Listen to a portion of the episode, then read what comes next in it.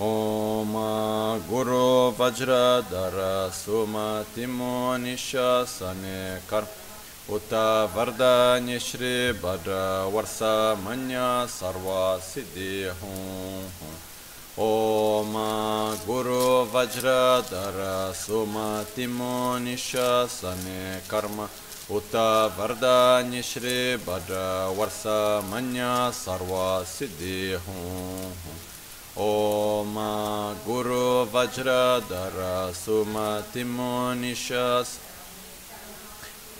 वरदान्य श्री भद्र वर्ष मन्य सर्व सिद्धि हूँ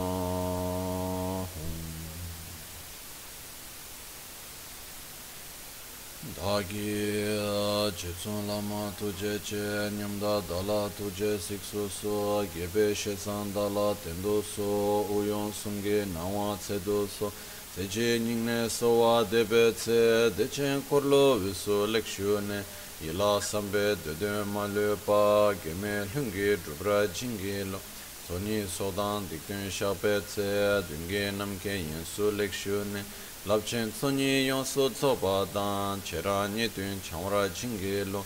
Chancho parge nintsen tukun to nyu peme siudru lekshu ne. Chancho drube gegen kun shishi tungen de la drubra jingi lo. Dagi lo na chola chopa dan chumi samchur nyemba shiwa dan. Chodan tumbe dödön ma lupa beme lungi drubra jingi lo. dorna tingne tsera thamche dan techi pardune kav thamche tu. Rese kyamne lama kele me tuje chingi dalas gongya breve nyamda da chala.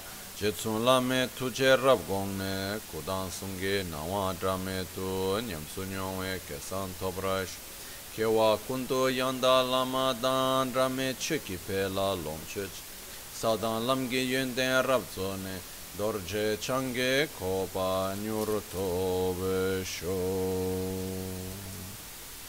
pakyuke kudan dagi lo pakyuke sundan dagi nga pakyuke tugdan dagi Çiktu çingi aloya makyuke kudan da gilu makyuke sundan da gima tukdan da giyin ten yerme çiktu çingi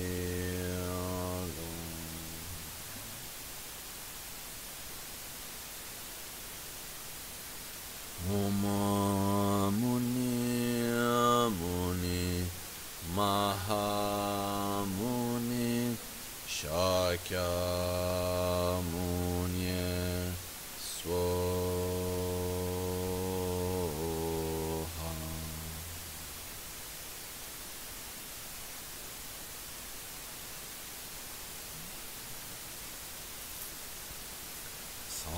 shi peke chuk shi me to chan re rab ling shi ni de kem ba di. Sangye shindul mikte ulwar gi druku namda shingla chu par sho ye dam. Guru ratna mandra kam niryata yami Sangye chedan tsogi chanam la chancho pardo dani kyapsu chi Dagi chushe gibe sonam gi drola penchira sangye druparashu Sangye chedan tsogi chanam la chancho pardo dani kyapsu chi Dagi chushe gibe sonam gi Rola pinchira sange drupare. Sange chedan soge chanamla Chancho pardo dani kepsuchi Dagi chushe gibe sonamgi Rola pinchira sange drupare. In the Buddha, Dharma and Sangha. I take refuge unto enlightenment through the practice of generosity and the other perfection. May I attain Buddhahood for the benefit of all sentient beings.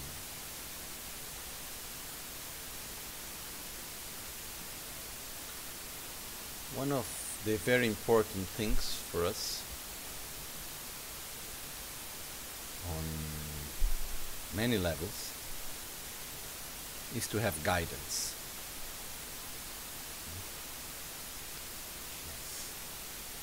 Tutto bene con la traduzione? Riuscite a sentire?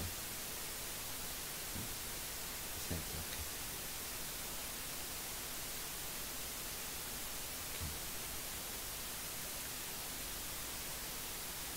Quindi una delle cose molto importanti è di avere guida.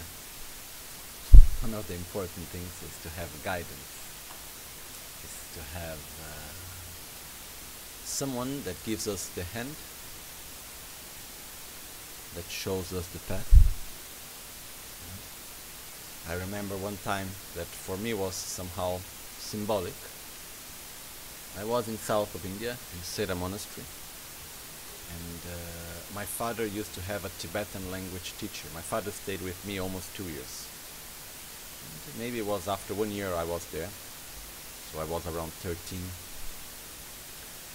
And uh, my father had this Tibetan teacher that was living outside of the monastery. He was a teacher in the school. It was called the SOS Tibetan Children's Village.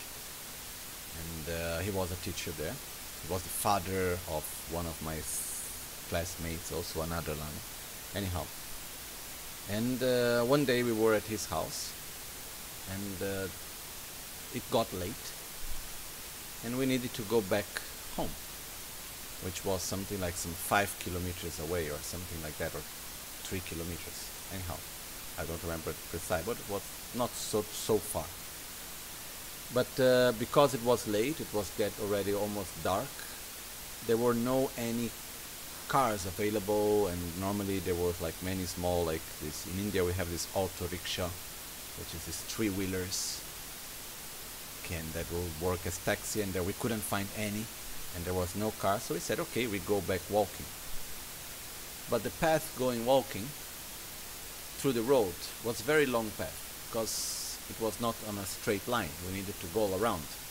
And then we needed to go downhill and then uphill again. It was quite a long path. And it was late, it was dark, no moon, new moon period.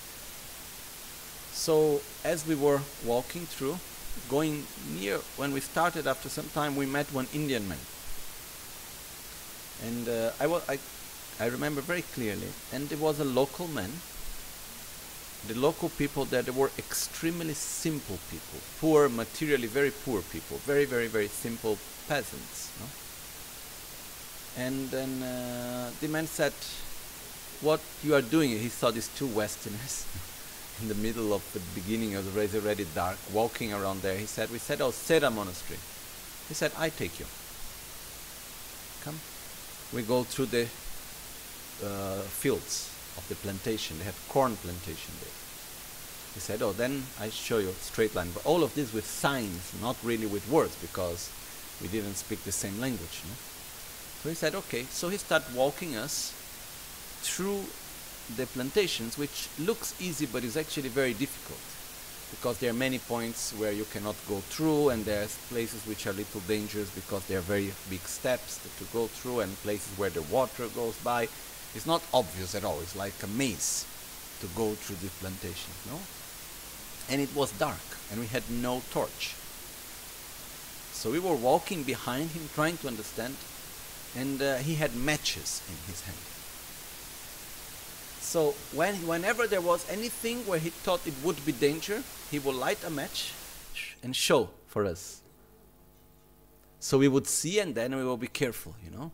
He was so kind and then, in a much, much faster way than it would be otherwise, we reached home safely. You know? And uh, we were in a place that we had no idea how to go. If he would have left us suddenly, we would be completely lost almost there. And it was somehow danger. But he was like really showing us everything, you know, even with his only his matches. after we tried to give some money to him, he didn't accept. You know, he was very, very kind, this man.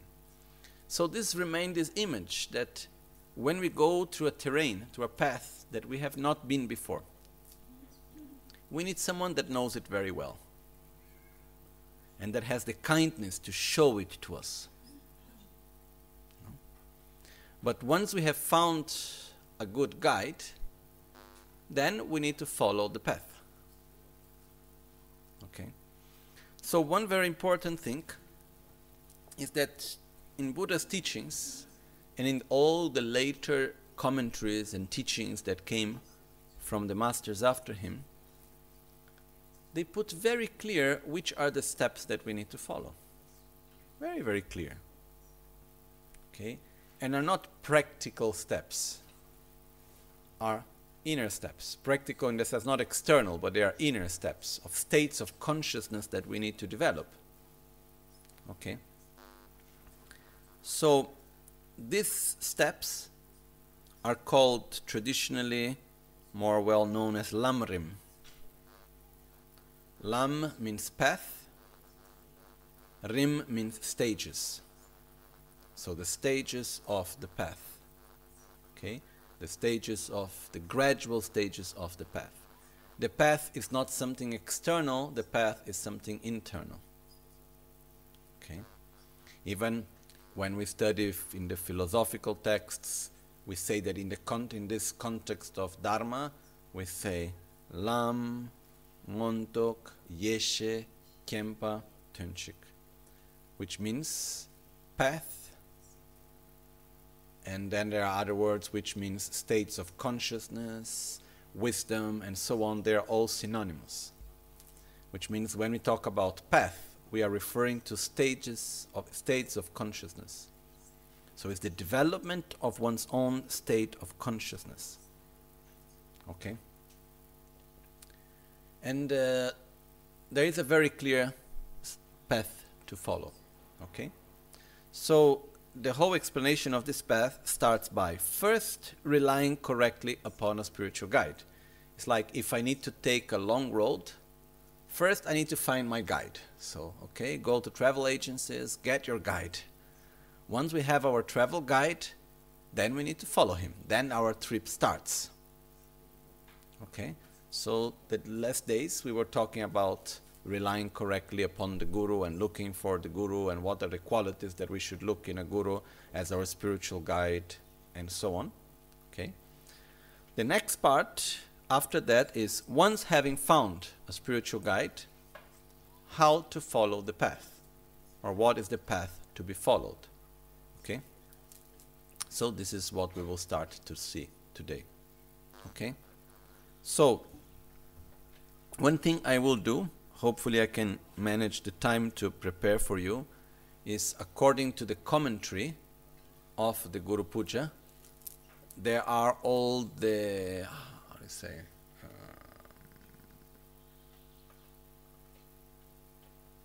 all the subjects, all the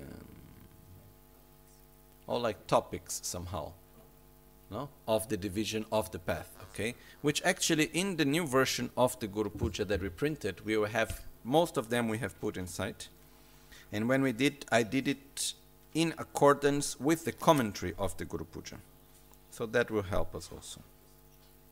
Okay. So if we look in the text, page 137, no, we have verse 85. And uh, we did when we did this text, we put the verses, the, the meaning of the verses of the specific verse, but we didn't put the general topics. Okay, otherwise it would be too much.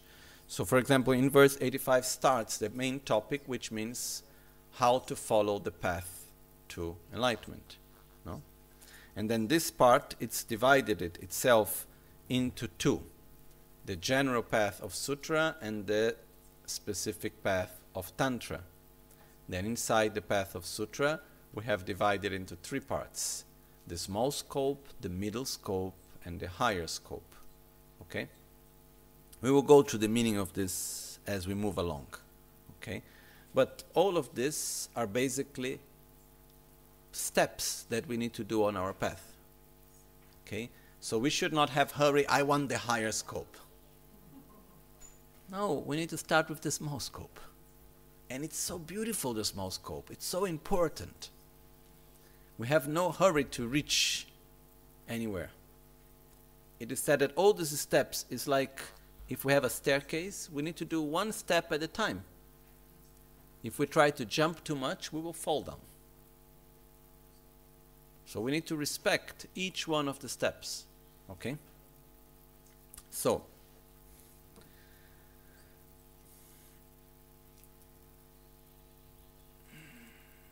it is important for us to have this understanding that there is a clear path to follow.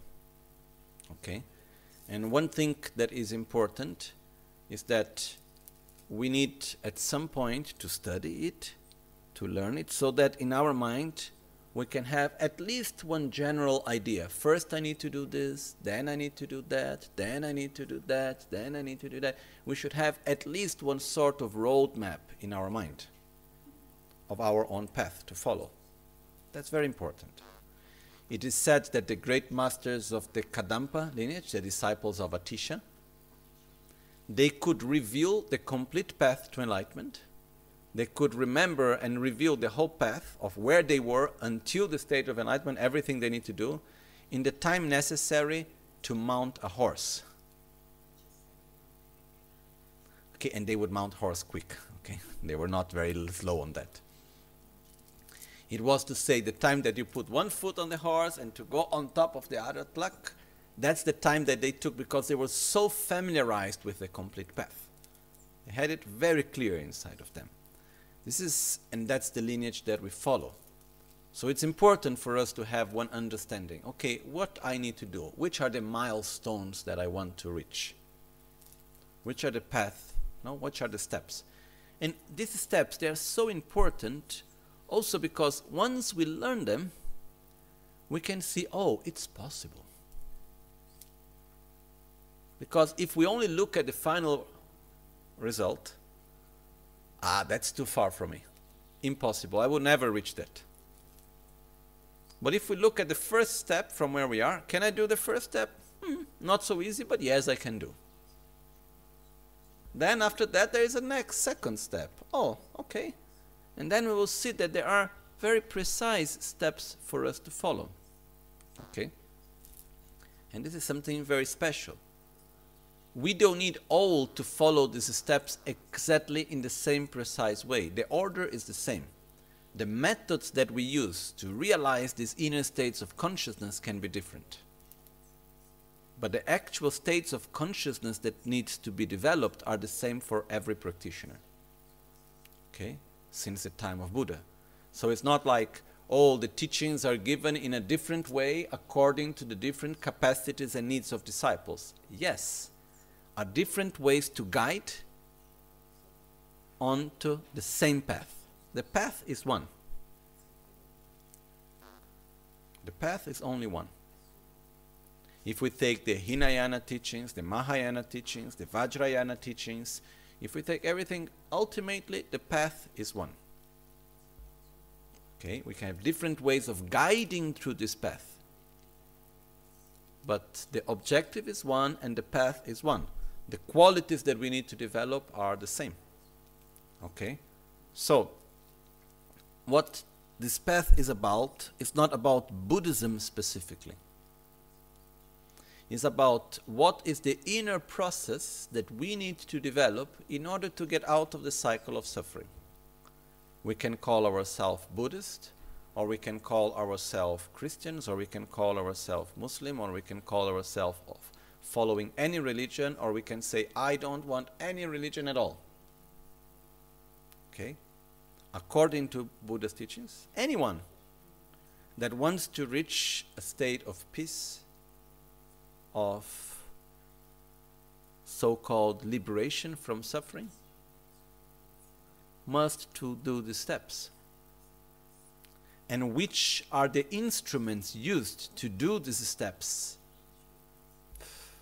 doesn't really matter so much okay we have very clear instruments from our own tradition and lineage, but this doesn't mean that these are the only valid instruments to do that. Okay? So,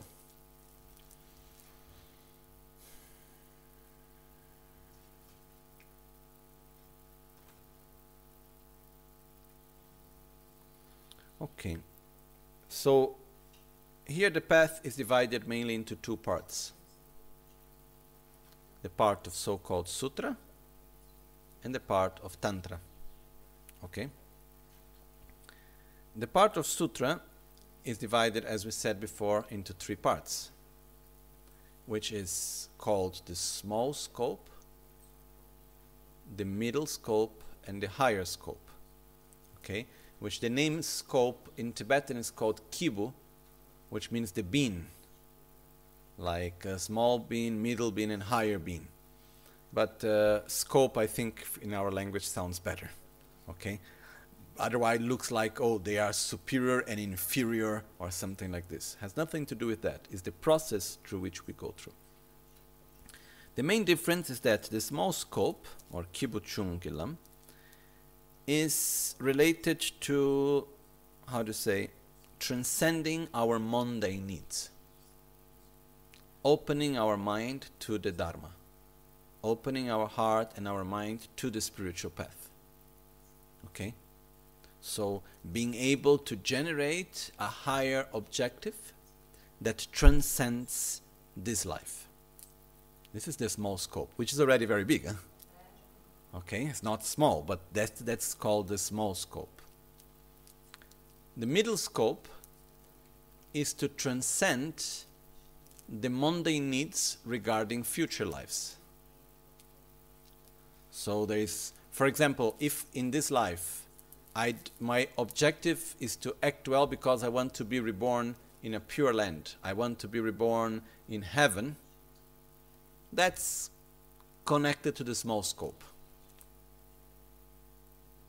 If I say, I don't care so much if I go to heaven or to the pure land or what happens in my future life, I need to go out of the cycle of suffering completely. That's called the middle scope. And when our priority becomes the common well being of others, so when our path is based on love and compassion towards others, and when our whole spiritual development is nothing more than a tool, an instrument to help and support others, that's called the higher scope. Okay? But we cannot reach the higher scope without first passing through the small scope and then through the middle scope. Then we can reach the higher scope. Okay? So, we start now with the part which refers to the small scope. And I want to put emphasis into this that the small scope it's extremely important. Because without going well through the smaller scope, we will never ever reach the higher scope. Because normally, what happens when we try to jump the small scope directly to the higher scope, which means we want right away to develop bodhicitta, the danger, which very often happens in this case, is that we don't truly care about others we don't truly develop the real love and compassion towards others. What happens is that we developed an idealized image of ourselves being someone that care for others instead of truly caring for others. Okay? I want to be the big bodhisattva. I don't want to care for others. I don't want to help others. I want to be the bodhisattva. You see the difference? Okay? There is a difference between being, I want to save the world, and I want to be the savior of the world. There is a difference in between. I don't know if it's clear this. Okay? And we need to be very careful into that because it's a very danger trap that we can fall into. We may think that we are doing the best because we want to save the world, but truly what we want is to be the savior of the world. We don't care about the world. We don't care about others. We care about being the savior of the world. And to be the savior of the world, I make myself believe that I care for others. Okay? I'm sorry if I am so direct. Okay? So, in order not to fall into that trap, we must first learn how to care for ourselves. Truly. Then we can be then naturally we will be able to open ourselves to others and start caring for others. Okay? That's why we go through this small scope, medium scope, and higher scope. Okay? So, the small and the medium scope is also called loving oneself. And the higher scope is called loving others. Okay? It is said it's the same feeling, it's the same attitude. The only difference is that in the first case it is towards oneself and in the second is towards others. So in the small and the middle scope we have love towards ourselves and then the same love we open towards others, and that's when it becomes the higher scope. Okay?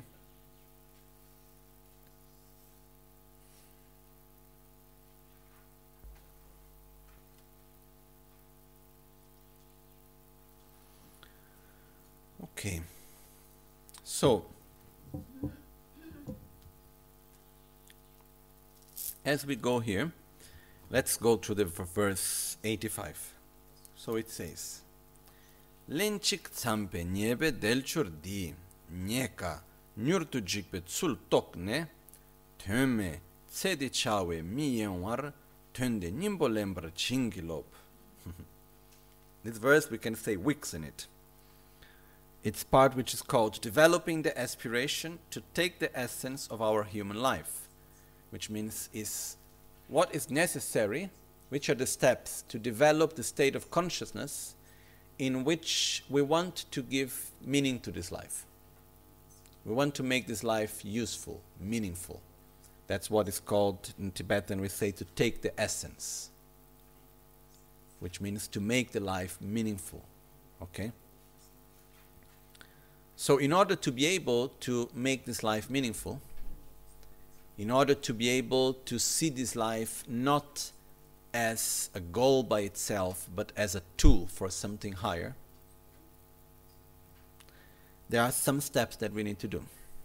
Okay? And there are many of these steps are condensed in one verse. That's why I said we could stay at least one week in it. Okay, so I think we can stay at at least today and maybe tomorrow, but we see how it goes. So the verse says, realizing how this freedom and endowments is found but once, is difficult to obtain, and is easily lost, we seek your blessings to partake of its essence. Make it worthwhile and not be distracted by the meaningless affairs of this life. Okay.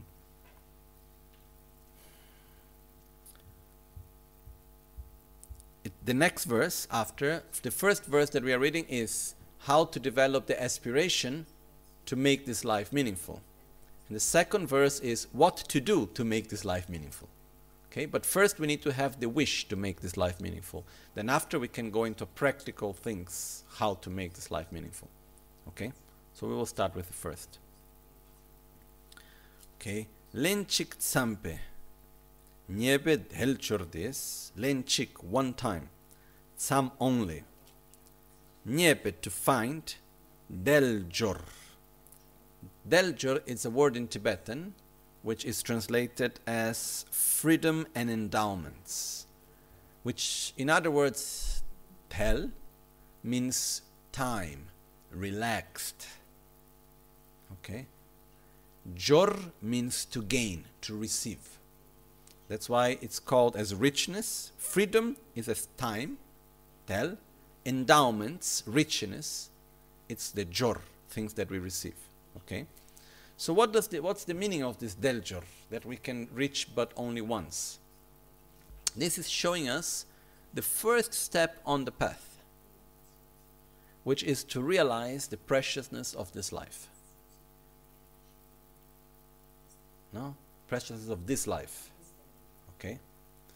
The preciousness of this life, which is not referred only to be a human. It means with all the conditions that we have. In no moment, this is a mistake in translation.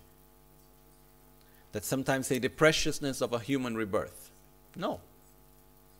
The prescience of having all the freedoms and endowments. That's two different things. We can have a human rebirth without freedom. We can have a human rebirth without richness. Here we are talking about having the human rebirth with all the necessary conditions to be able to follow correctly the path to enlightenment. Okay, this is what is called Deljor in Tibetan. So, this first step that we need to develop is this inner state of consciousness in which we develop a great joy whenever we think about, oh, how fortunate I am. Look at my life. Is that Papunka Rinpoche described this like when waking up in the morning and saying, Oh, how fortunate I am that I am alive, that I have not died this night, and that I can I have my full body, I am healthy, I can practice the Dharma, you know, wow. It's like, that's amazing, that's incredible what I have here. So, the, if we ask, what's the first step on the path? If someone asks you, okay, I start following Buddhism, what's the first step for Buddhism? The joy to be alive. With the conditions that we have. The joy of this life the preciousness that we have within this life. Okay, to recognize such, such preciousness. Which means that we stop taking for granted every moment. We stop taking for granted every day. We stop taking for granted the opportunity that we have in this life. Okay? So this is the first step that we need to do, which is already a lot. Huh? If we're able to do that, we say, wow, that's very good. So let's try to see how we do that. Because does it come spontaneous to us? Do we wake up in the morning and say, How fortunate I am that I am alive with all these wonderful conditions? No, we don't, right? We wake up in the morning and say, Oh, I had a dream like this. Ah, I need to go to my work today. Oh, I have to meet that person. Oh, I don't know what to do. Oh, what a nice day. Okay. Or we just don't think about anything, just take the phone. Okay. Uh, this afternoon I will bring one text which I like to read together, uh, which I had made translated, which is a text written by Paponka Rinpoche which was the guru of the guru of Lama Gangchen. And Paponka Rinpoche was the guru of all gurus at his time. So basically, in our lineage, all the masters of Gelugpa tradition nowadays present, all of them were disciples of Trijang Rinpoche, of Zong Rinpoche, of Ling Rinpoche. And all of them and all the other masters of their generation, they were all disciples of Paponka Dechen Nyingpo. And Paponka Dechen Nyingpo, during his period of study and practice, he did uh, one and a half year retreat on Lamrim. So when going through each one of these topics, he would go to his guru, and the guru would explain to him, for example, the preciousness of this life. Not nothing else, just that part. And then he would go to his own meditation retreat place, which was a, like a small hut in the cave, and uh, his teacher was in another mountain meditating, like a few hours walk. So he would go there, receive the instructions. Then he would go back to his place and he would go to, to meditate until he had a very clear insight, until he was able to generate that state of consciousness within himself clearly.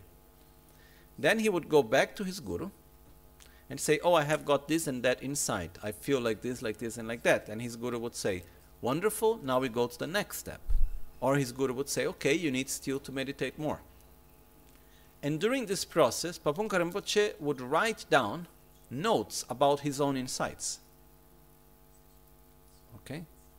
So uh, that notes later, one of his disciples found all the notes put together, and some papers were even a little bit like destroyed, eaten by animals and things like this. So he found all of that, and his disciples said, "Oh, what is that?" I said, "Oh no, no, that's just my notes of my Lamrim retreat, you know." He said, "Oh, that's so precious." So they put it together and made a book out of it, okay, which is called uh, Lagle Marjaningiturma okay, which is called the, the naked experience, the naked practice of the gradual path to enlightenment as the spoon that takes the essence of the heart, that are the spoons that takes the essence. That's the name he gave. And uh, it has been a text that touched me very deeply. That's why I no one had done the translation as I, for, as, for as long as I knew. So we made a translation of it and we have published it also. Uh, when Trijang Rinpoche came one time, we published this text. Okay, so maybe now we don't need to move anything. We can get it. Oh, yeah, maybe Don, if you get me one copy of it now, then after you also know, we make some publicity also that we have this book. But uh, it's very special, especially in this first part. So the whole beginning, Papunka Rinpoche starts saying, How happy I am that I am awake, that I am alive. You know? So this joy, it's the first step, okay, in which we see the preciousness of the opportunity we have. So let's see a little bit why we need to be joyful. What's the reason of the opportunity that we have? Okay. When we talk about freedoms and endowments, we have freedom in the sense that we are free from situations that otherwise will not allow us to develop ourselves spiritually. Okay? So, for example, if we would be in a situation in which we didn't have any mental capacity. So, for example, if we would have a disease in our brain, as sadly happened to some people, no? Or if we were reborn as an animal, which animals are wonderful, they are beautiful. But animals don't have the same ability to listen, to understand, and to project. Okay?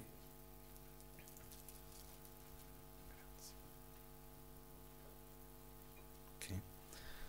So we have freedom because we are free from situations. For example, if we would be in the middle of war,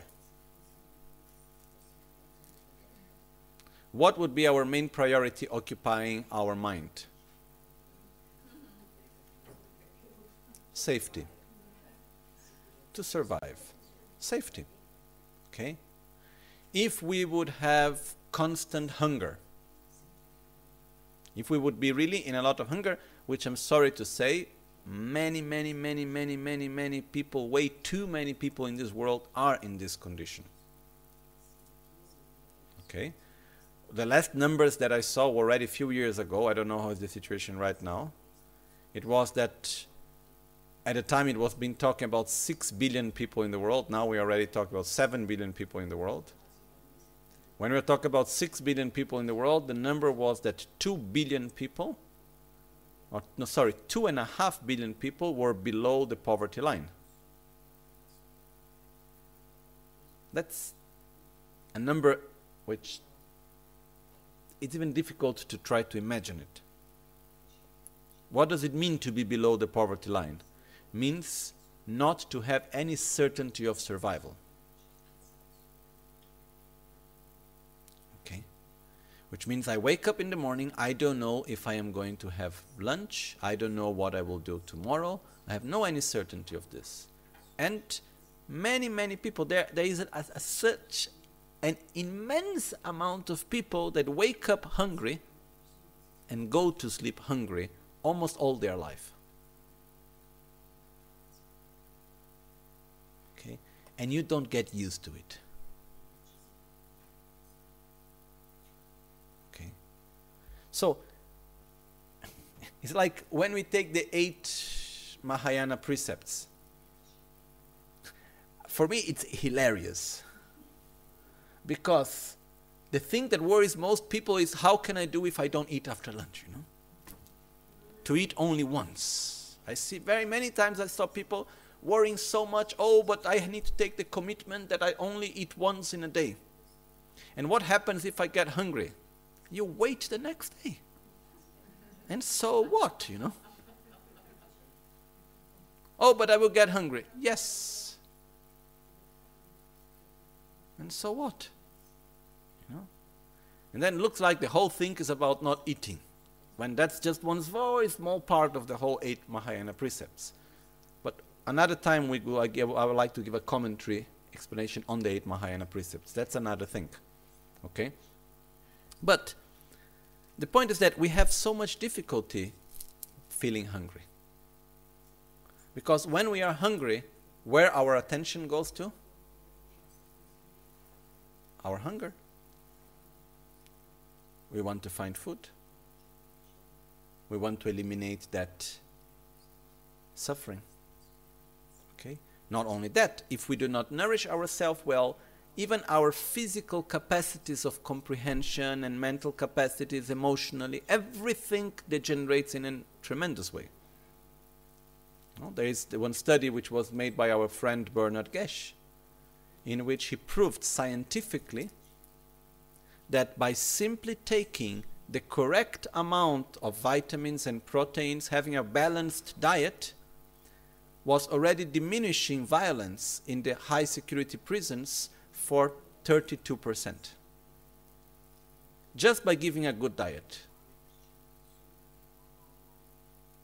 Which cause, scientifically speaking, the brain, when the brain doesn't have all the nutrients necessary, it's not well nourished, it starts reacting.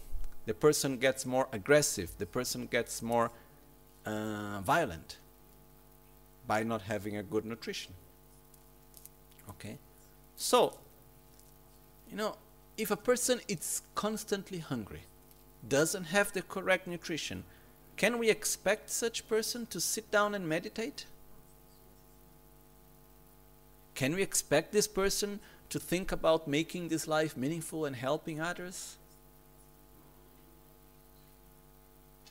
No. It's not because these people are not able. We will not be able if we would be in that situation. We are not superior to anyone, we are just in a very privileged condition. Okay?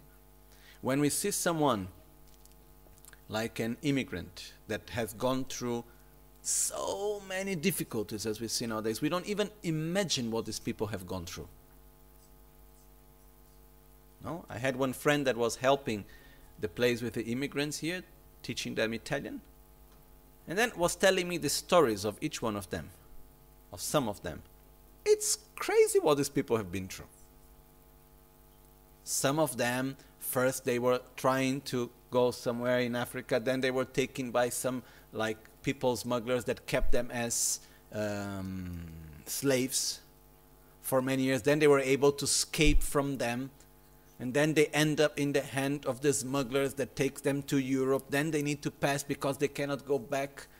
Then they arrive here and they need to work so hard in a complete illegal way because they have someone in their country threatening to kill and to harm their family if they don't work in the in the system that they want here in order to give them money.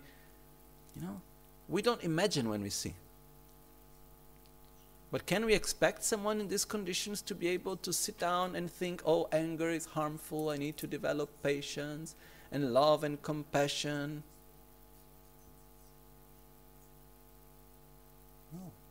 And we are not better than them. We simply have a better opportunity.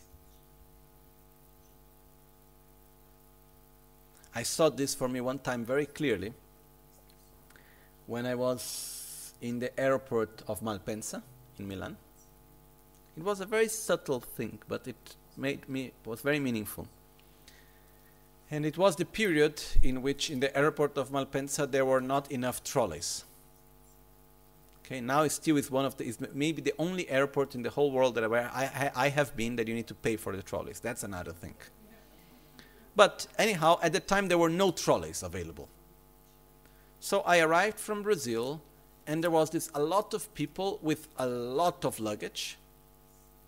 And uh, many people I remember they see like the people that were a little bit like maybe younger with less luggage, they were somehow managing to take their luggage. Then there was all these people, many of them like beautiful ladies, very well dressed, everyone very polite. Nice people, according to our society standards, no? Very nice people. And they were there, and then suddenly arrived five trolleys, but there were at least 25 people waiting. And then suddenly there were all these people, very nice and polite, holding the trolleys and each one pulling to their own sides, you know. And they would start shouting to each other and saying the most terrible things. They were almost beating each other for the trolley. And I looked at that and I just thought, what if instead of trolleys it was food?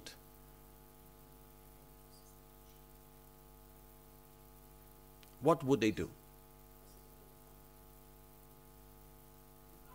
what would have what would what we would have done you know?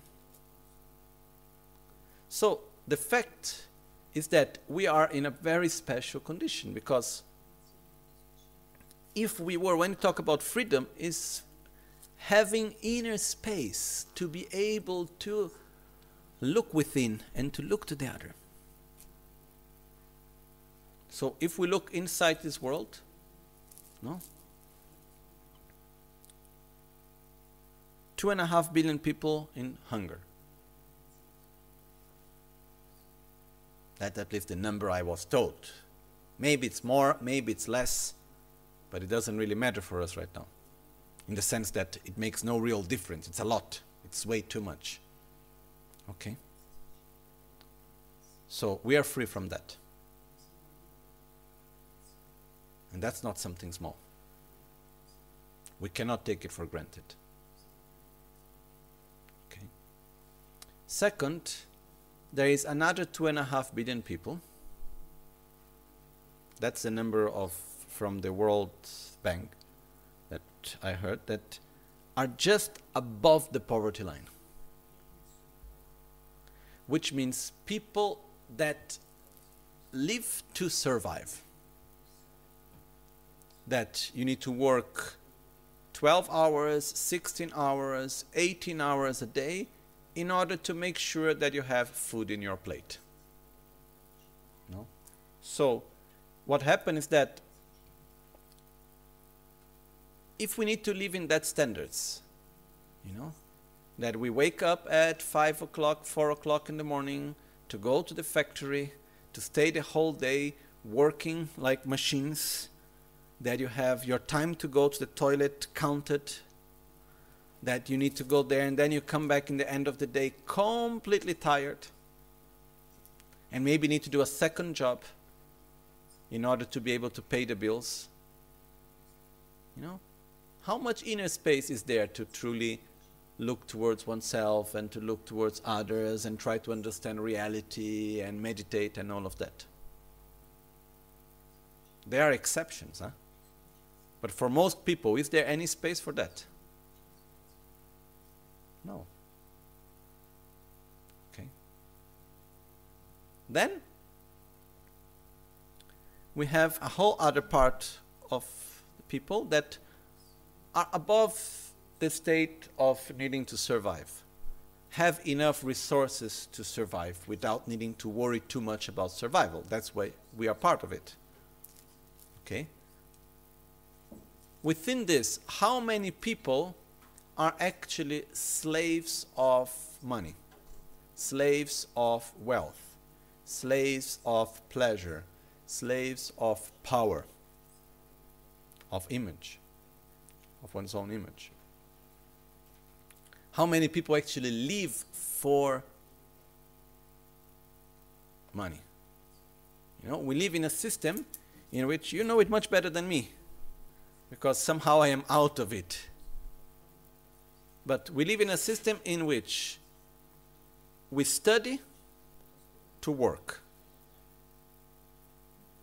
we work to earn and we spend everything that we, we earn and we still need more. So it's never enough. So we create needs, the society somehow, the whole system create needs for us so that the more I earn, the more I spend.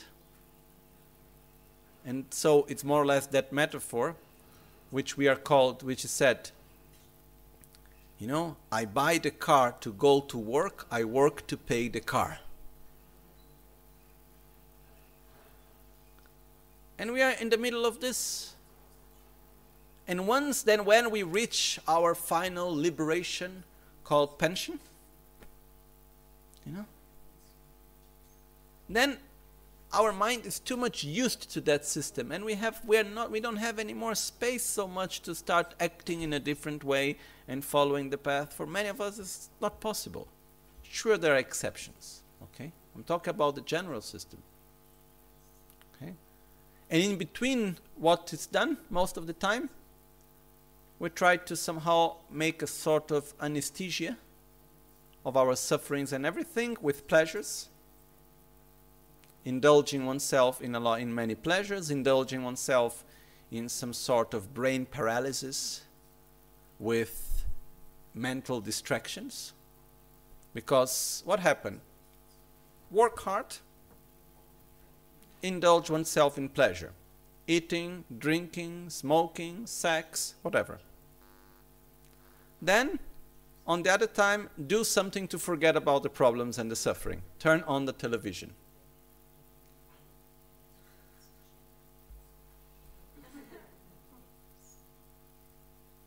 Okay, work, work, work, work, work. Indulge oneself in pleasure, fight, discuss, whatever, and then again, no, just remain into something. It's actually shocking to see how life passes by. How many people we know that are like that? You know? Okay? And we are not so much out of that, okay? But somewhere, for some reason, which I don't know which is, we were able to have something more. Okay? Which doesn't make us superior to anyone. It means we have better opportunities. Because we are not slaves of money, we are not slaves of pleasure and all of that. Otherwise, we would not be here today. Okay. At some point in our lives, we have seen and we say, okay, I need to do something different. I need to change myself. I need to make my life meaningful. I need somehow to help others. I need to help myself. I understand that there is an inner reality through which I need to transform myself and so on. Okay? So that already makes us to have conditions which are extremely rare. We have the part of freedom. We have a healthy body, relatively healthy body. No one has a, no one here has a perfect body. According to Tibetan medicine, we will have a perfect healthy body only in the day that we are free from ignorance, anger, and insatisfaction. Okay? So, until the moment that we are totally driven by attraction, aversion, and ignorance, as long as we have these mental defilements strong within us, that long we will be have inner imbalances in our body, and so we will not have a perfectly healthy body. Okay? But we have a relatively healthy body, right? Most of us. I don't know the health state of each one of you. But from what I see, it's quite okay. Okay? We are not in constant pain. We have our five senses that work well. We have the sixth sense of the mind that we can understand things. Okay? So this is part of richness that we gain. We have good senses. We have the freedom of time. We have met someone that can guide us through a spiritual path. Because, you know, from all these people, there are many people that they would like to follow a spiritual path but have no idea where to begin. And there are many other people that actually they have found something to try to make meaning to their life from a spiritual perspective also, but have found someone or a system to guide them that guides them in a way that is more harmful than beneficial. I just make one example, which has nothing to do with one or another tradition. It's just one example. It happens in some traditions the concept that in order to you for you to have your own spiritual developments, you need to kill animals as offerings. Okay, according to the view, view of Buddhism, no one will ever gain spiritual development, will become a better person with its own qualities by the violence of killing other beings. Okay. It's like Angulimala which was a disciple of Buddha, that someone, he was very fragile person. And he had a very, very strong sense of guilt. So someone convinced him that in order for him to be liberated from his suffering and for him to liberate his parents from their suffering also, he needed to kill 1,000 people as an offering for a certain god. And that's what he did. He arrived 999. He was feared by all as in the worst assassin. And then finally, the, he, the last one, when he was about to complete the thousand one, he met Buddha. And he started running after Buddha to kill him. And Buddha would walk very calmly. But he could never reach Buddha. So one moment he started shouting and he said, Can you stop running? I cannot reach you. And then Buddha said, I am not running. I have already I have already stopped. You are the one that are constantly moving. Which was referring, I am out of the cycle of suffering. You are the one that are constantly moving. And anyhow, Buddha was able to touch his heart, to show him a clear path, and then he changed completely his behavior and he became one of the disciples of Buddha and so on. No need to go through the details right now. And, uh, but he was a person that wanted to do something spiritually somehow, but was guided in the wrong way originally. Okay? And there are many ways how this can happen in life. I am not saying Buddhism is the only way, but it's one of the right ways. There are many ways if it is any method that is taught to us that is going to help us to develop more love, more stability, more wisdom, more kindness, and so on, then it's a correct method for us. Okay? So,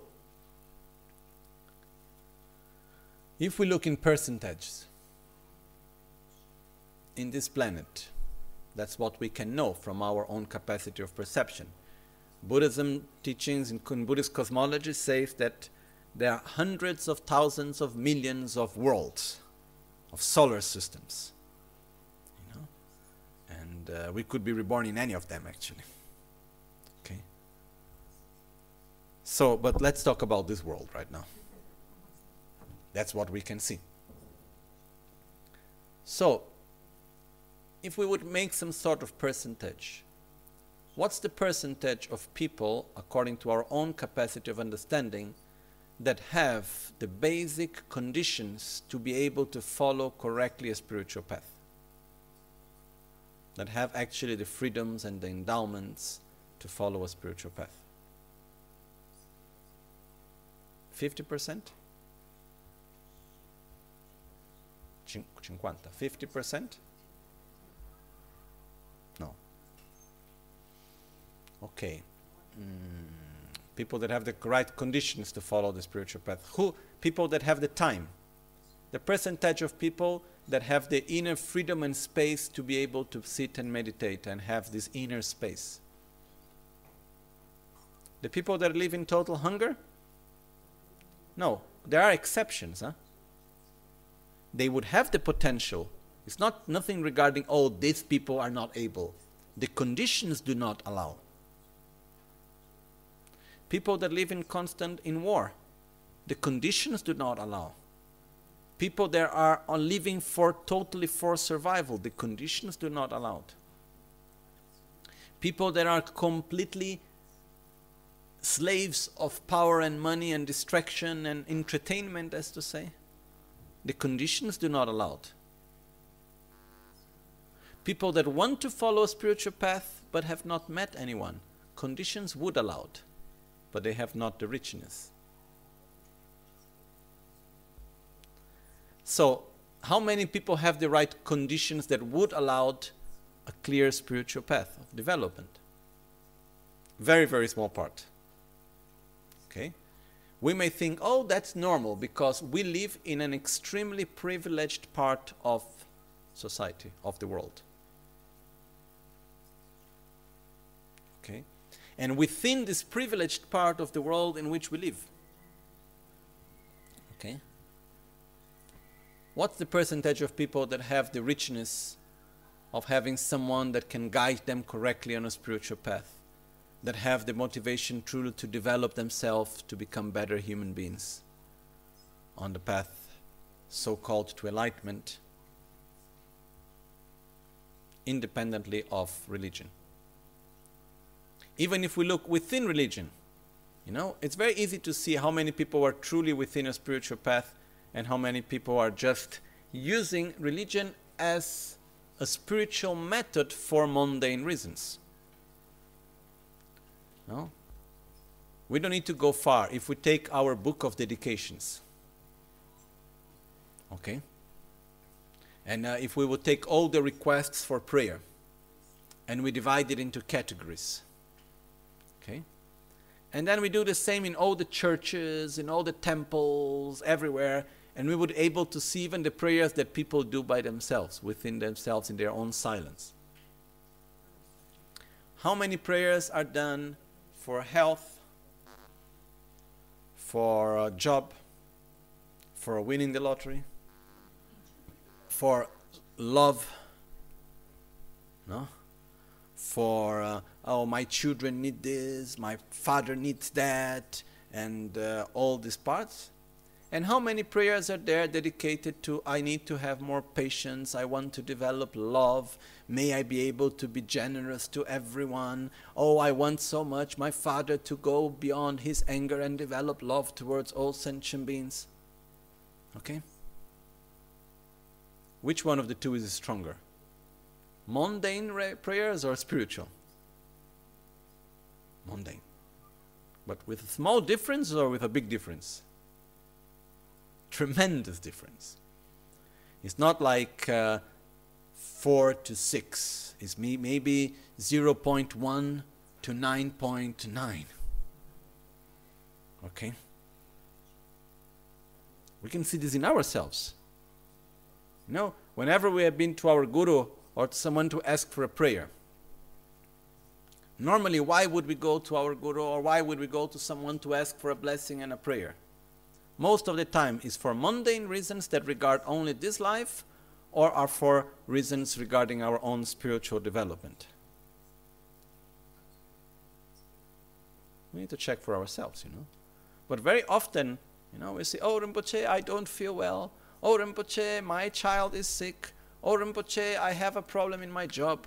Oh, Rinpoche, I need to sell my house. Oh, Rinpoche, I need to do this, I need to do that. My boyfriend this, my husband there, my child, my this, my that. No problem, that's okay. But all of this is showing concern for things that are necessary somehow, but are superficial. So, it's rare to have the urge to develop ourselves internally.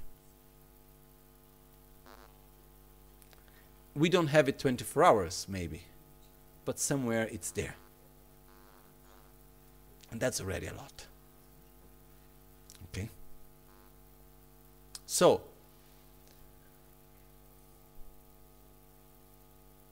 when we talk about having freedoms and endowments, it means to have the right conditions to be able to follow the practice, the path of Dharma. Okay? I will look for the phrase that Pabongka Rinpoche talks about that.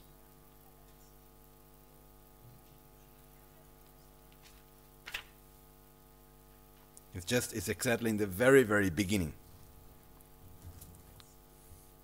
Karsam penchen tu shibar. Tana ta tanang yar langne. Tekpa chenpo cho chegyu chungwa di keba sang. Tachir mashi lakpa tiringi nima dila. Nimbo len tuba. Shen ma. Tiringi nimo di chikpo dakpo gyabgo. It it is extremely fortunate that we did not die during the night, but have awakened this morning and have the chance to practice the Mahayana Dharma. We can translate it actually also not we but I. I would see it more, more as I actually. I am extremely fortunate that I have not died during, last, during, the, during the night, but have awakened this morning and have the chance to practice the Mahayana Dharma. I should think of taking this essence of great value now, or in general before death, or even just for today. Even if we cannot do other things, we should keep merely today as meaningful. Which means, even though if I'm not able to make my life meaningful, at least the day of today I will make it meaningful. At least I will take care of the day of today. Now, in Tibetan it says, Shema chungyas, even if I'm not able to do other things, only for the day of today. I need to take care of it. Even though I may not be able to do my whole life meaningful, at least the day of today, I need to take care of it. No? So this is like when waking up, Babam Karim was just saying, oh, how fortunate I am that I have, have not died up to now, which is not obvious. There are many, many, many, many, many, many, way many more reasons to die than to be kept alive. It may seem strange, but actually it's true. You know, when we see someone, it's not strange that someone dies, it's strange that a person is alive. oh, he died. Actually, it's, oh, he's alive, you know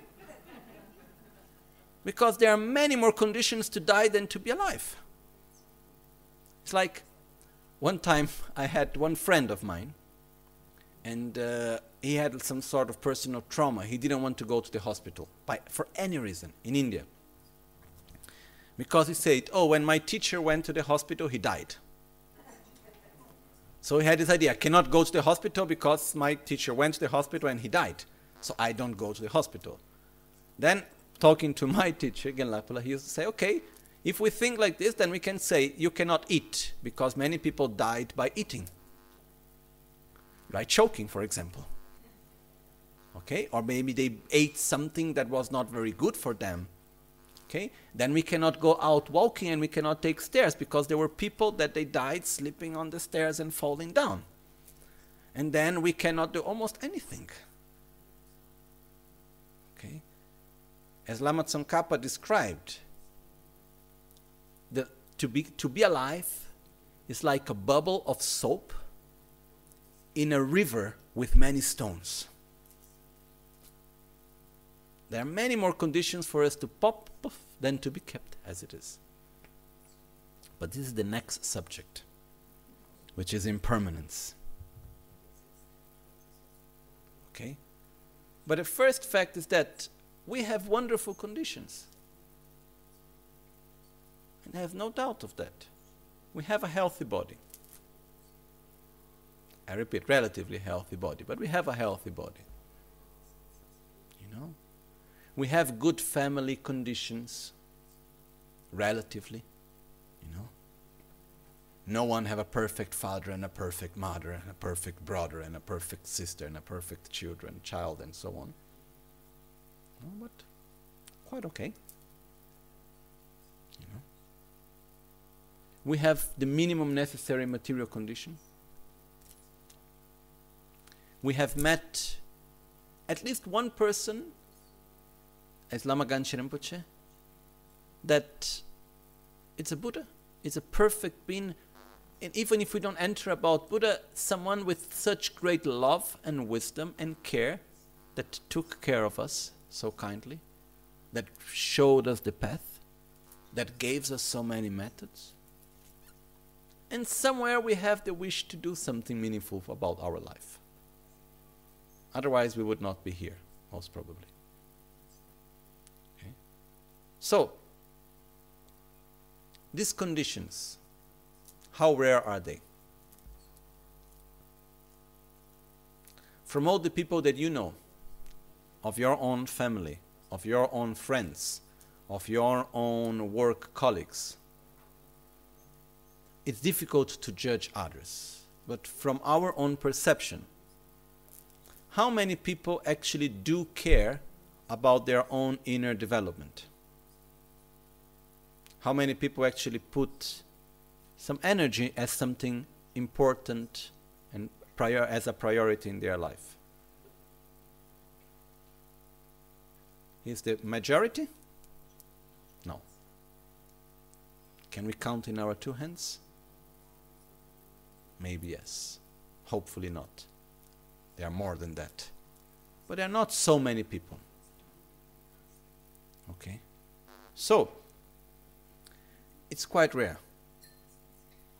Buddha Shakyamuni described how rare it is to have such conditions,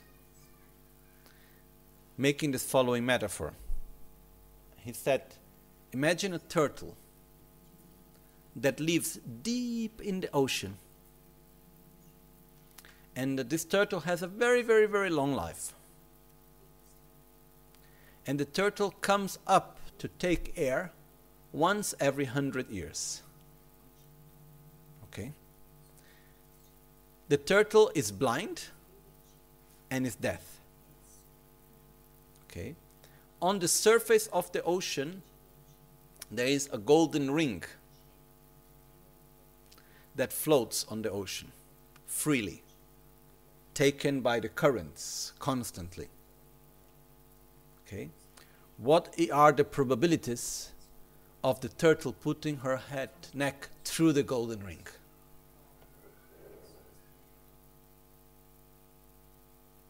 Very rare, right?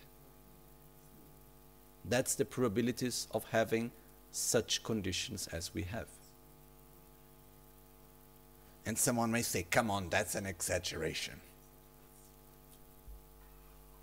I don't think so. If we add to human beings all the other possible result, possible rebirths as animals, as insects, as spirits, how rare is to have the conditions we have? And why being a human is better than being a dog? There is one main reason. Humans have a very, very special capacity that can be used on one's own favor or against oneself. Okay? Is the capacity of learning clearly from the path, of actually learning, not, in, not that, that's not a correct word, the capacity of reviewing the past and imagining the future. Okay? Everyone learns from the past because every experience shapes the life of everyone. If you take a dog and you beat the dog in a certain way, you create a trauma in the dog, and the dog will be anyhow influenced by the trauma the whole life of the dog. But the dogs don't look backwards and revival what have happened, uh, thinking all this or that. No, it's the example that once a doctor gave in a conference that I was talking about the difference between us and the zebra. Uh-huh. Us and the zebra. Okay? The example that he gave was that the zebra eats in the savannah, eating very peacefully, very happily. And then suddenly comes the lion, the lioness. Because the one that hunts is the lioness, not the lion. Huh? So comes the lioness to catch the zebra. So what happens to the zebra when the zebra sees the lioness coming towards her? The heart starts beating very fast. Fear comes to the zebra. The zebra escapes and start running, running, running, running, running to escape from the lioness. At a certain point, the lioness get distracted by a gazelle that is passing, or and then the zebra is able to escape from the lioness. Okay, no more lion is coming after the zebra. What happens to the zebra at that point? It doesn't take not even five minutes for the heartbeat to go back to normal and start again eating the grass as if nothing had happened. What would have happened if we were in the place of the zebra? We run, run, run, run, run. We see that the zebra is not there, any, the, the lioness is not there anymore. We continue running. Who knows if the lioness would even come? We don't go back. We go back home then we start talking to our children and our family. Look what happened today. And we start reviving again and again the trauma. Something so terrible. Then we will institute the National Day Against Lions. And we want to make a lion free zone.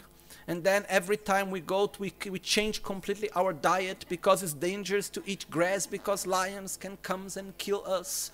And every time we see, even the pass by, when we pass by the grass, we start already, our hearts start beating. Okay?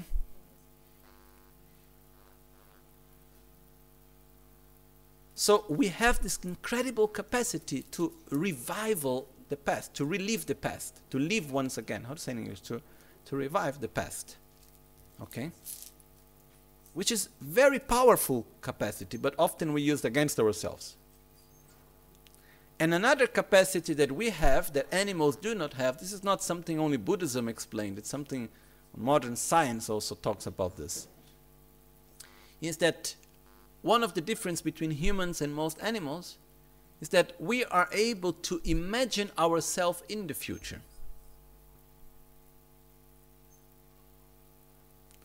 So, how much do we suffer because we imagine ourselves in the future in the wrong way? A lot, no? That's why we re-suffer the past and we pre-suffer the future. No? But that's a very powerful capacity. That's what allows us to go on the path to Buddhahood. Because any animal, as a dog, have compassion, have generosity, have love, have anger, have jealousy, and all the things, you know. Animals have the same emotions and qualities that we also want to develop or abandon. But it is said that it's not possible to show an animal the path to enlightenment and explain to the animal okay, now you need to change your behavior by learning a new view of reality, by keeping a morality, by familiarizing yourself with virtue by meditating and so on, you know. Because the animal is not able to imagine itself in the future, it's not able to do that. We have this capacity. Okay? So, how rare is to be a human being, first of all, compared to all other forms of life that exist? Already very rare within a human being, how rare is there to have the minimum necessary conditions for a sincere spiritual path?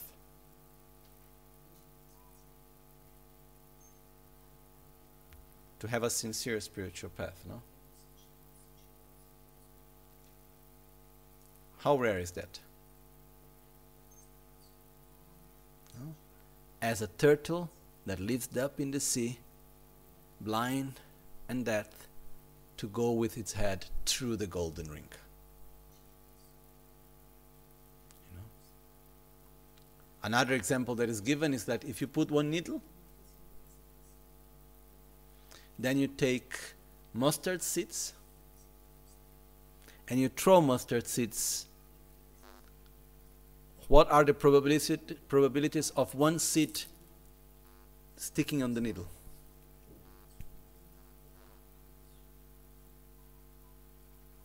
Very rare. That's the probabilities of having such conditions. Okay? And uh, may one, someone may say, oh, it looks exaggerated. Sincerely, I don't feel like that. Okay? So, for me, it's very clear that it's quite rare to have the conditions that we have. I don't know if you see it like this also. Is it clear? Okay? But does it mean that because something is rare, it is precious? No. There are some rare diseases, I don't want them. Okay? So, why this life is rare, this opportunity that we have in this life, these conditions that we have, are rare, difficult to find, and precious. What everyone wants, everyone, from the little ant, you know, to the president, to anyone in our society, everyone, every form of life, what everyone wants is to be well and not to suffer. It's the same for everyone without any exception. And what we have been doing this life and all previous lives is trying to be happy. Or not? If we look in this life since we were a small child, what are we trying to do our whole life? Avoid suffering, do things that make us well, so we do think to try to get well-being, happiness, to find peace within ourselves, to be well and to avoid suffering. That's what we do. No? That's why we look for friends, that why that's why we have boyfriends or girlfriends, that's why we get married, that's why we go to work, that's why we study, that's why we come to a Dharma center, that's why we divorce, that's why whatever, you know. If you, if you look anything that anyone did that we did in our lives, if we go backwards, everything that we did and that we continue to do and that everyone around us the same way is why? Because I want to be happy and I don't want to suffer. It's the same. There is no any doubt of that. The question that comes with that is what I do normally, does it work? Because what we do the most is we try to create a perfect world materially, with the people around us, with our body, with our image, with the situations that we live. But does it work? What I have seen is that even when we get what we want, still it doesn't work. You know? oh, my dream is to have someone that really cares for me and treats me with love and care and so on. Then you get that person. Then there is another problem. Oh, what I really need is to have no any material worries. Then you get it at a certain point. Then there is another problem. Oh, if I would have a good health, everything else would be fine. Then you get a good health, and then it's not enough. So what is our, is our experience? Whenever one problem ends, at least a new one begins. And when there is no new problem, we create one. That's what happens normally. So, my experience is that there are very few things in life that the more I have, the better I am. Okay. Money, the more I have, the better I am? No. It's not that the more money I have, the better I feel. It's not like that. Power? No. Pleasure? No. The only things that the more I have, the better I am, the better I feel, no, is love, the more I feel love, the better I am. Satisfaction. stability, wisdom, peace, compassion, clarity, wisdom, generosity. Okay. So these inner qualities are that which the more we cultivate them, the more we have of them, the better we feel. They are able to sustain an inner state of well being and happiness. And actually, the only way to really be happy and to avoid suffering is to develop our inner qualities. And as a result, to eliminate the inner conflicts that generate our own suffering, such as our anger, our fear, our hatred, our insatisfaction, or jealousy, or and all the things that comes together with it. There is no other way. Okay? And through the conditions that we have now, which is having the minimum necessary materially, having someone that can guide us correctly through the inner process of developing our qualities, which means the path of the Dharma, and having the wish to practice and to do something ourselves, to follow that path, is the only thing that will allow us to truly reach that state of happiness that otherwise would not be possible. So, these conditions that we have are more precious than what is called the um, Yishinge Norbo, which is the um, wish fulfilling gem. Now, what is a wish fulfilling gem?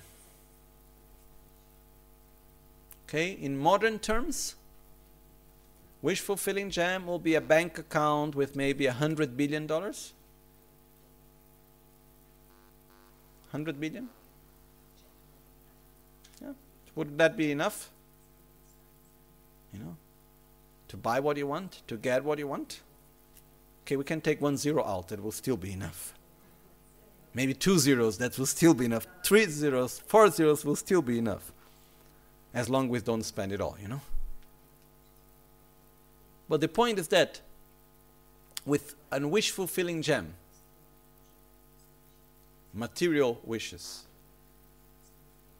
would that bring a state of well being and happiness? Is that wish fulfilling gem able to take us out of the cycle of suffering? You know, being the richest man in the world, does that solve this issue of suffering of oneself? You know, we can ask them. I have met many very rich people, but I've never met anyone that is happy because they are rich. I have met rich people that had very good values, that were, had their own stability, that made their life meaningful, and that had their own issues also as I had met people that were very poor and had incredible values and beautiful life, and they were much happier than most of the rich people I've ever met. Okay? It's not a matter of rich or poor. But the fact is that having these conditions that we have right now, it's more precious than a wish fulfilling gem. No? If someone will say to us, Look, you need to work 20 hours a day and sleep four hours, no more. And uh, in three years' time, I give you a hundred billion dollars. Would we do it? Me, yes. I would say, okay, why not? You know? Imagine what I can do with that, how many temples I can build, how many things I can do, you know. I would say, yes, no doubt, I go for it, you know. That's what an opportunity I have. We have something that it's much more powerful than that. Because if we develop an inner state of stability, of joy, of respect, of gratitude, of love, of wisdom, and so on, it's much more powerful than any wish fulfilling gem. And this is the opportunity that we have right now. So, why these conditions in which we are are so precious? Because if used in the right way, they can allow us to get out of the cycle of suffering, which is what we have been wanting since endless lives.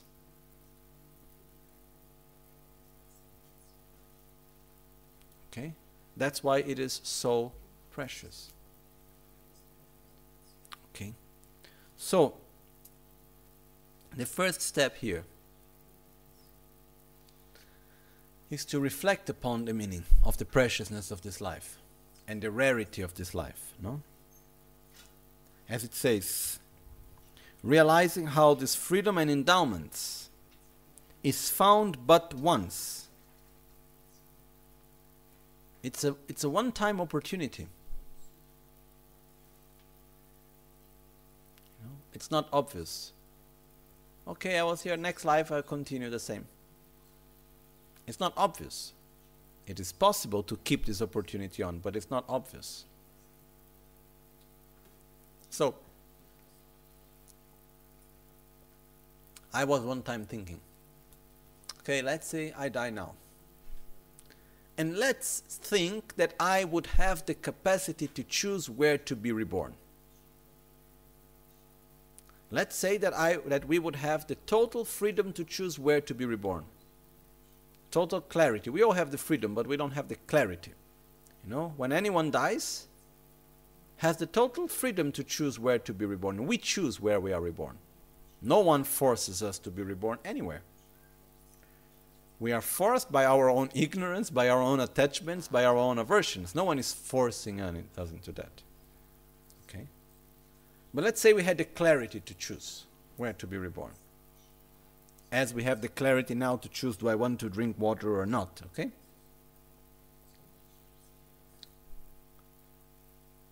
Where would we like to be reborn? Country, start, continent. How do we choose the parents? It's quite difficult, actually. At least when I thought about it myself, I was there, I said, oh, it's really, really tough to try to find a new rebirth in which I would have the same conditions that I have now. Being reborn in nice Buddhist parents, does that give me, give me the certainty that I will be able to follow the Dharma? Not at all. Maybe they force me so much as I am a child that I have aversion to it afterwards. So that doesn't work. Maybe. Maybe it works. I don't know. Being reborn in a family that is in the middle of the way, we don't know how it happens. You know, we can see this life. The conditions through which we come to the Dharma are so various. There is not like one fixed path. And sure, we have very strong connections with the Dharma and everything.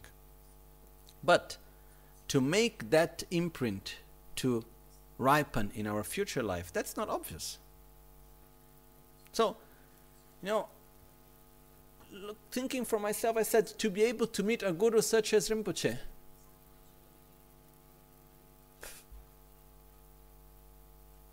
That's not possible. So, to create the conditions that I have now, it's almost it's impossible looking from my own perspective. Which that's the reason why we need to make the good use of it that we have this opportunity now. So the first step that we do on the path is to have the joy of the opportunity that we have that comes with the urge to make a good use of it. when we have this feeling, you know, we cannot take holiday from making our life meaningful.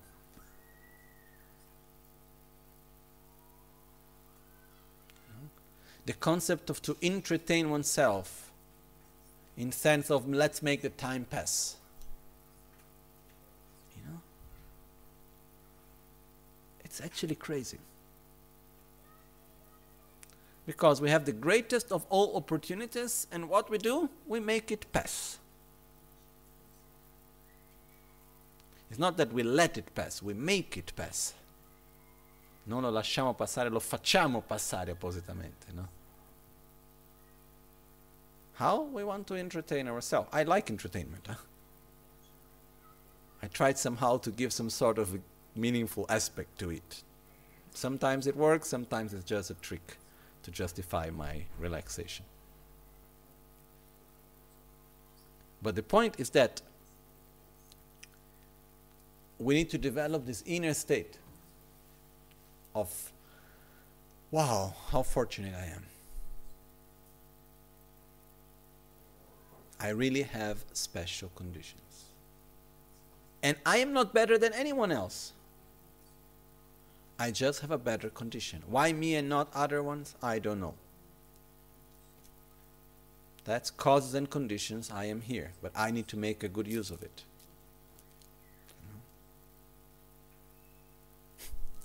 Now, this made me remember something that it's a bit, it's not the right thing to say in this context, but okay. There are sometimes I think that come, if I don't say then it just gets stuck, stuck there. No? And we don't need to discuss why we are in these conditions. The important thing is what we do with it. No? One time, someone came to me many, many years ago. I don't know, at least maybe 15 years ago. I don't know exactly. You know. And someone came to the monastery, was a man, and then uh, he arrived there to stay some time in the monastery there with me. And he said, Lama, first night we are having dinner, he said, Lama, I don't know truly why I am here. If it's because I fall in love with you or because I have faith in you. And I looked to him and I just said, It doesn't matter. The important thing is that you make a good use of the time you are here. Why you came here? Maybe there is a mixture of both. And that's not the question. The question is now you are here, so let's make a good use of it. So, how come we are having these wonderful conditions that we have? What we did in the past to have to be here? Which were the conditions through which we have this incredible opportunity? I don't know. I really don't know for myself, and I don't know for you. And I don't care. I really don't care. You know, I was recognized as the reincarnation of certain masters. So someone came to me, Rinpoche, another master say, "Oh, this was your previous life." No. Genjanchu Chöpel, Drupcho Gyawa Samdrup, and so on.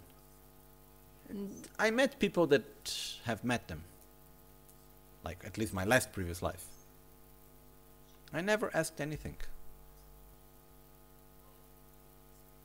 You know, because I had somehow this insight that I don't need to identify myself on things that were done somewhere in the past. I need to identify myself with what I am now and what I do now. And why I, why I am here? Which were the conditions that allowed me to be here right now? The cause and the conditions. At this moment, it doesn't matter. I say this because sometimes come, oh, you know what I did in my previous life, and we worked together, and I was here, and I was. Uh, how many times I saw people coming to me, oh, I am sure I was a monk in my previous life, and I was this, and I was that, you know. And when I hear this, I'm sorry to say, I think, and then so what?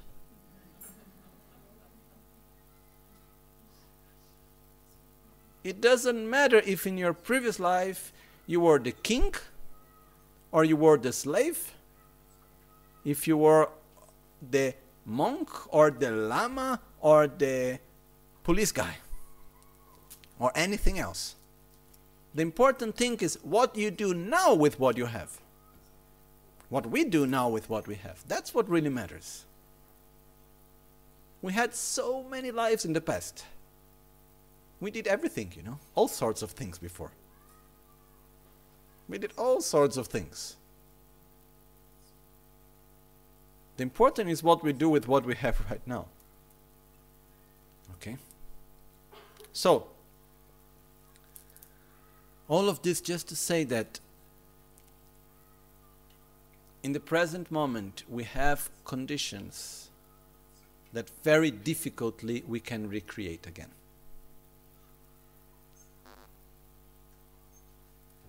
Very, very, very difficultly. Conditions that are very precious. So, what do we want to do with it?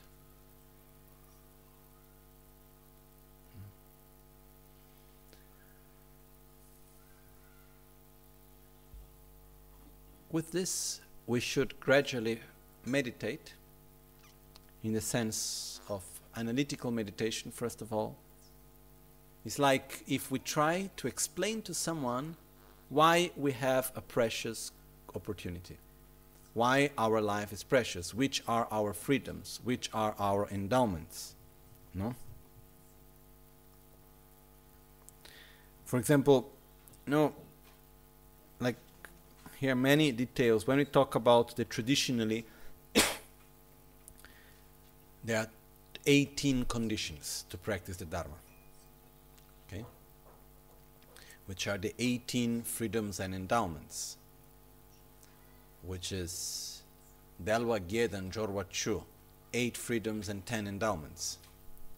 But the essence of it is that we have the time we have the inner space, we have the freedom. We are free from being in the animal realm, we are free from being in a constant, strong state of suffering. We are free from being in a war zone. We are free from having uh, faulty senses. We have wealth, we have health, we have time we have mental capacity to understand things and to project ourselves. We have free will, we have freedom. From a very more superficial point of view, also, there are people in this world that don't have freedom to choose their religion, their practice, their path. Not few people like this. No? Do we need to feel guilty or do we need to hide from someone in order to come to meditate or to come to a Buddhist center? Maybe 30 years ago, yes, not now. Maybe in our culture we didn't need to hide away to go to a Buddhist center because someone will punish us for that. But I saw many people for many years needing to hide from their families and friends that they were going to a Buddhist place because there was a negative judgment about it. Nowadays it's almost in fashion. You know, oh look how cool I am. I go to a Buddhist place, you know. So, we have freedom, which is not obvious. We have guidance, we have teachings. It's like we have conditions that are so, so difficult to have. And we need to rejoice about them. We need to wake up in the morning and think about the qualities until we have this deep feeling of, oh, I am fortunate. I'm grateful. How wonderful what I have. It's like recognizing the preciousness of where we are, of what we have. And I repeat once again it's not that we are better than others, we have a better condition. Because I, I am very sure if we take any one of us and we put ourselves in the conditions, there are around the world, and many, not even not far from us. I don't know how much better we will do than the people that are there. Sincerely speaking.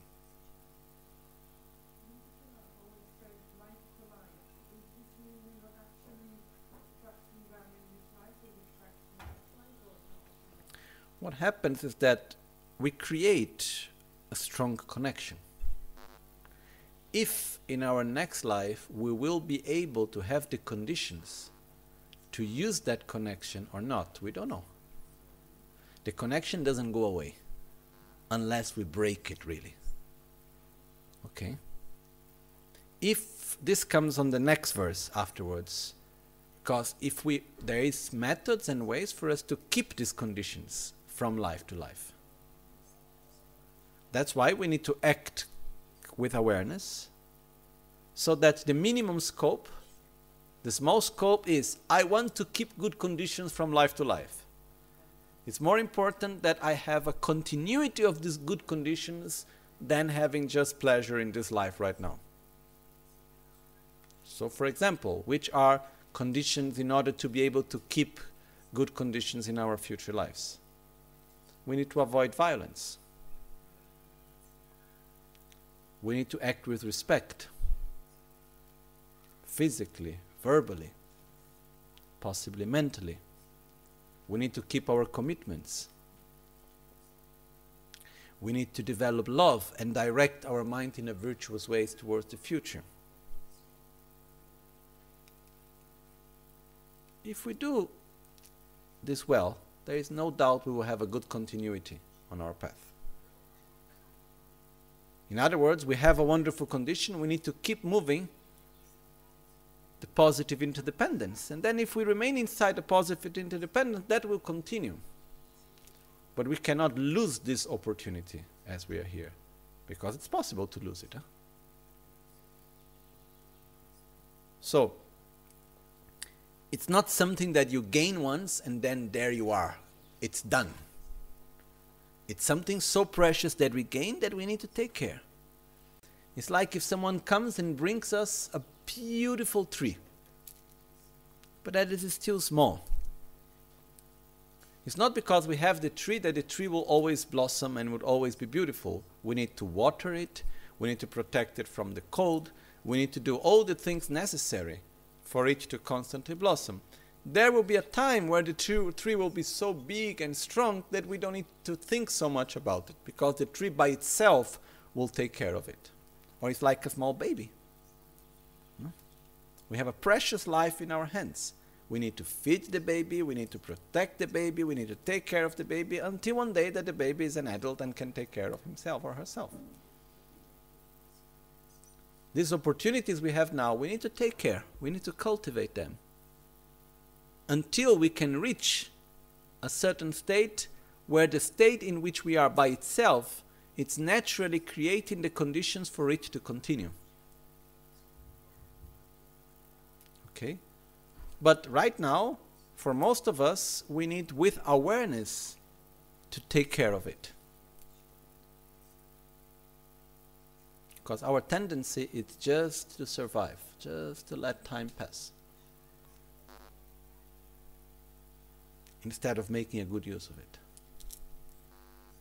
Okay? So, we do have this wonderful opportunity. And this is not something just philosophy, this is life. And I don't care if you are Buddhist, but I really care if you can actually recognize the preciousness of this life and feel the joy in the morning as you wake up. You know? So if we ask, okay, following the path that Buddha taught us as a Buddhist, what's the first step? Recognize the preciousness of the conditions that you have in this life. Feel happy about it. Develop joy of gratitude, rejoice about it when we see the sun in the morning or the rain. They are both important. I always feel strange when people say, oh, today is a bad day because it's raining. Why?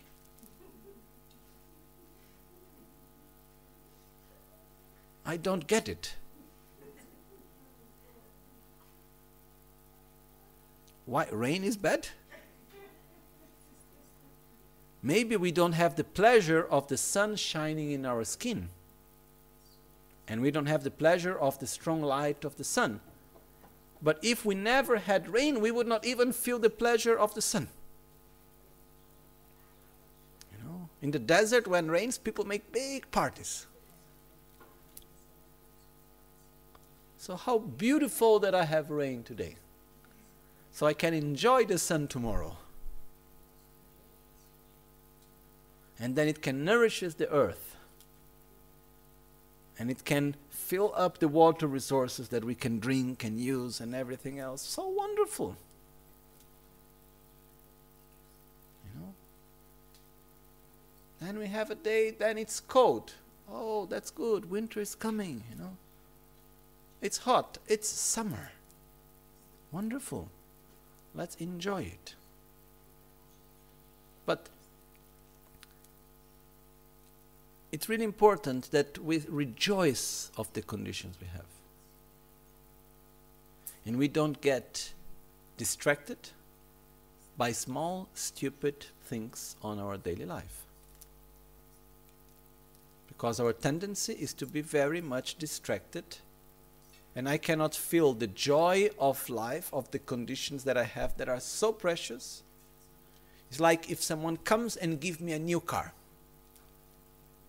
And I didn't have a car for such a long time, and I was wishing so much to have a car, and suddenly someone comes and gives me the best car.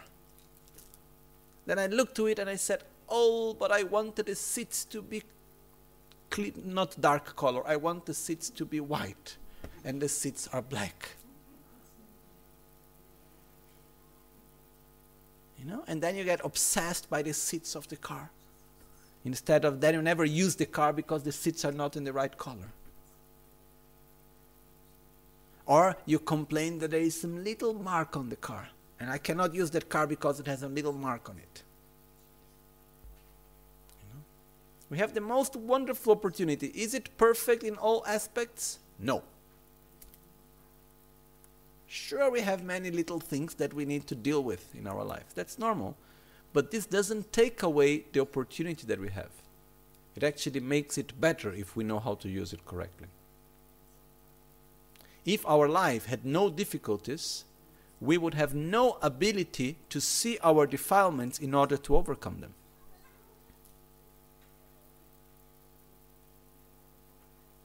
So it's, we have incredible opportunities.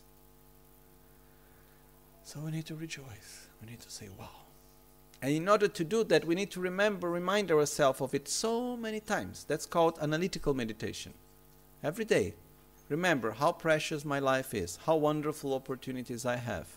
And we repeat this to ourselves again and again, again and again, again and again, again and again, until we are able to feel this joy that comes from within, not from the head. In the beginning, it's from our head we need constantly to remind ourselves of the preciousness of this life. Until we make such a good, let's say, brainwashing, we train ourselves into it so clearly that when we less expect, we feel the joy of having these wonderful conditions spontaneously. Then we can go to the next step. Okay? So it makes a big difference, you know. If we are able just to make the first step on the path, which is possible for all of us, already makes life so much better. Because we start rejoicing about our conditions in our life instead of complaining. We really see, wow, well, look what I have, instead of focusing ourselves on the little black dirt spots, you know. Okay. Saying very often feels the joy and the gratitude, but which are the best words how to express it? No?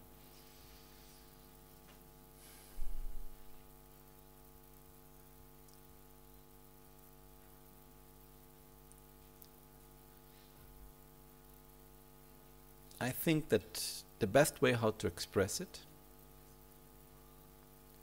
is truly to manifest saying, I am very grateful for all I have, and I will make it meaningful. I will not let it go.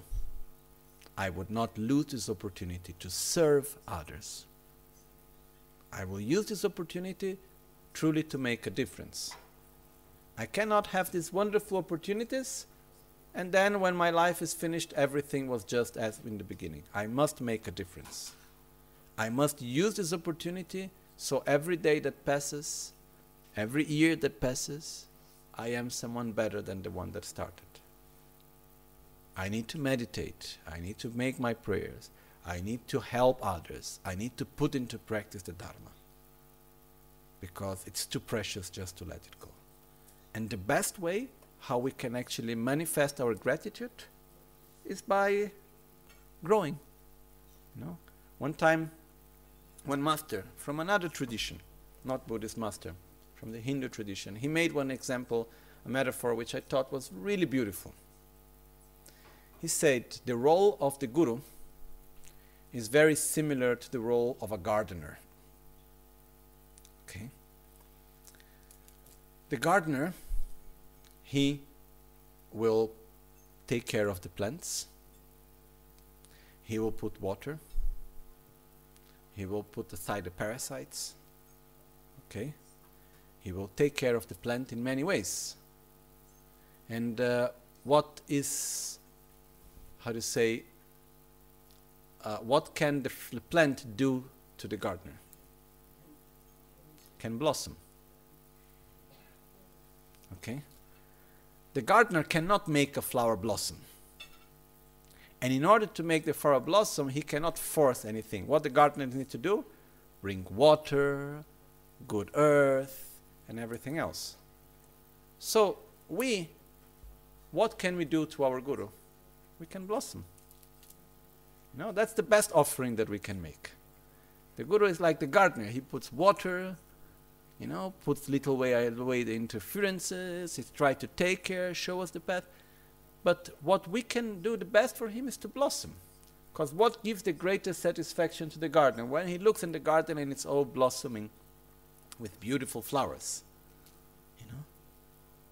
Which this is the work of the flowers, not his work to blossom. You know? Similar to that, we need to blossom. We need to manifest our joy, peace, compassion, love, care, respect, gratitude.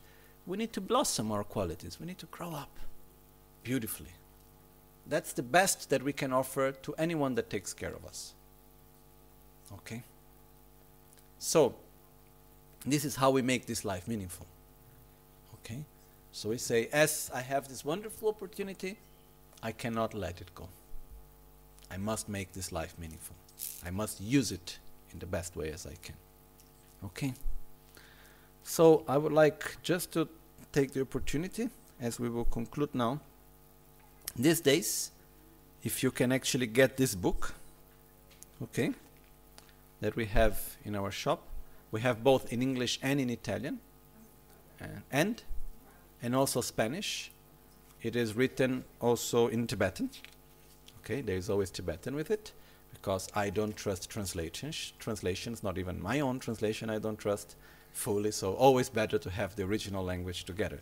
Anyhow, uh, this book is called The Heart Spoon, a raw practice of the experience of the path, a trace of notes taken by Pabongka Dechen Nyingpo. Okay, and um, it's a it's one of the books that touched my heart deeply regarding the path to enlightenment. It's a bit strong somehow, very direct in many ways. But um, as we will be going these days through the stages of the path, I think this is a very good support for us to read and uh, to go through. It's, it's actually very small. It's not very long. It doesn't go into many details, but it's very pure. It's very clear in many ways. Okay. I don't know. For me, at least, it touched me very much when I when I read it and I received it commentary and teachings about it in the past also. Okay. So, with this, we conclude this first part, which is just the first line of verse 85, which says, Lenchik tsampe nyepe delchur di. Lenchik one time, tsam only. Lenchik samshik Lenchik one time, Samshik one only opportunity, Niebe, to find Deljor. del freedom, jor richness to get, di this. So, when translating, if we make a literal translation, we'll say um, this life or, or this freedom and endowments found only found is found but once and is difficult to obtain. Okay? So literally is that. When we the verse when it's translated all together starts realizing how this freedom and endowments is found but once, is difficult to obtain. And then the next part that we will go later, it says, and is easily lost.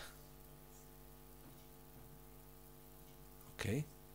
Yes, we have wonderful conditions. How long will they last? I don't know.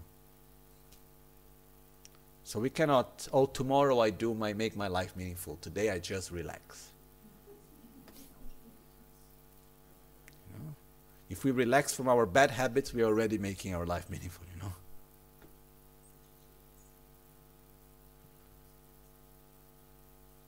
So we will see this after. But first, just to develop this joy. My life is beautiful. My life is meaningful. I am so grateful. Know, for everything I have in many, many levels. And uh, normally, which are the basis to give value to something? The comparison to something else. Right? That's how we do. Oh, how why I am fortunate? Because we compare to something else and we say, oh, look at that the conditions we have, if we compare to the world around us, to the people that we know, and to the more vast majority, we are extremely fortunate. You know? And this is not uh, just a mental gain, it's facts that if we look to it. So we need to repeat again and again this to us. Instead of comparing, oh, but he's better than me. That's what you think, first of all. And if he's better than you, well, we're happy for him. But I have opportunities that most, most, most, most people don't have. So I must make a good use of it, at least to be able to continue to have such opportunities. That's the minimum. And that's the small scope. Okay? So how I do that, that's the next verse. First our awareness. Then the next verse said how to do it. That's the next step which in essence is abandon what is harmful, cultivate what is beneficial. That's the essence of it. Okay? Jetsun la me ku tse rap ten chi nam kar tin le cho chur ge pa dang lo san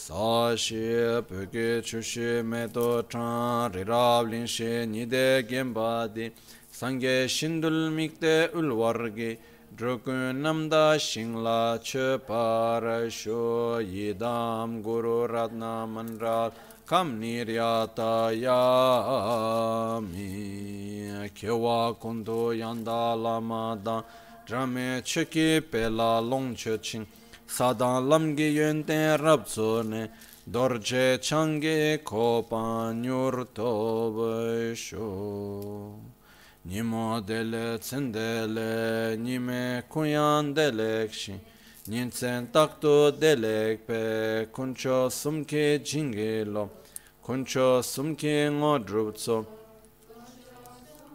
trashisho. At dawn or dusk, at night or midday, may the three jewels grant us their blessings. May they help us to achieve all realizations and sprinkle the path of our lives with various signs of auspiciousness. All'alba o al tramonto, di notte o durante il giorno, possano i tre gioielli concederci le loro benedizioni, possano aiutarci ad ottenere tutte le realizzazioni e cospargere il sentiero della nostra vita con molti segni di buon auspicio.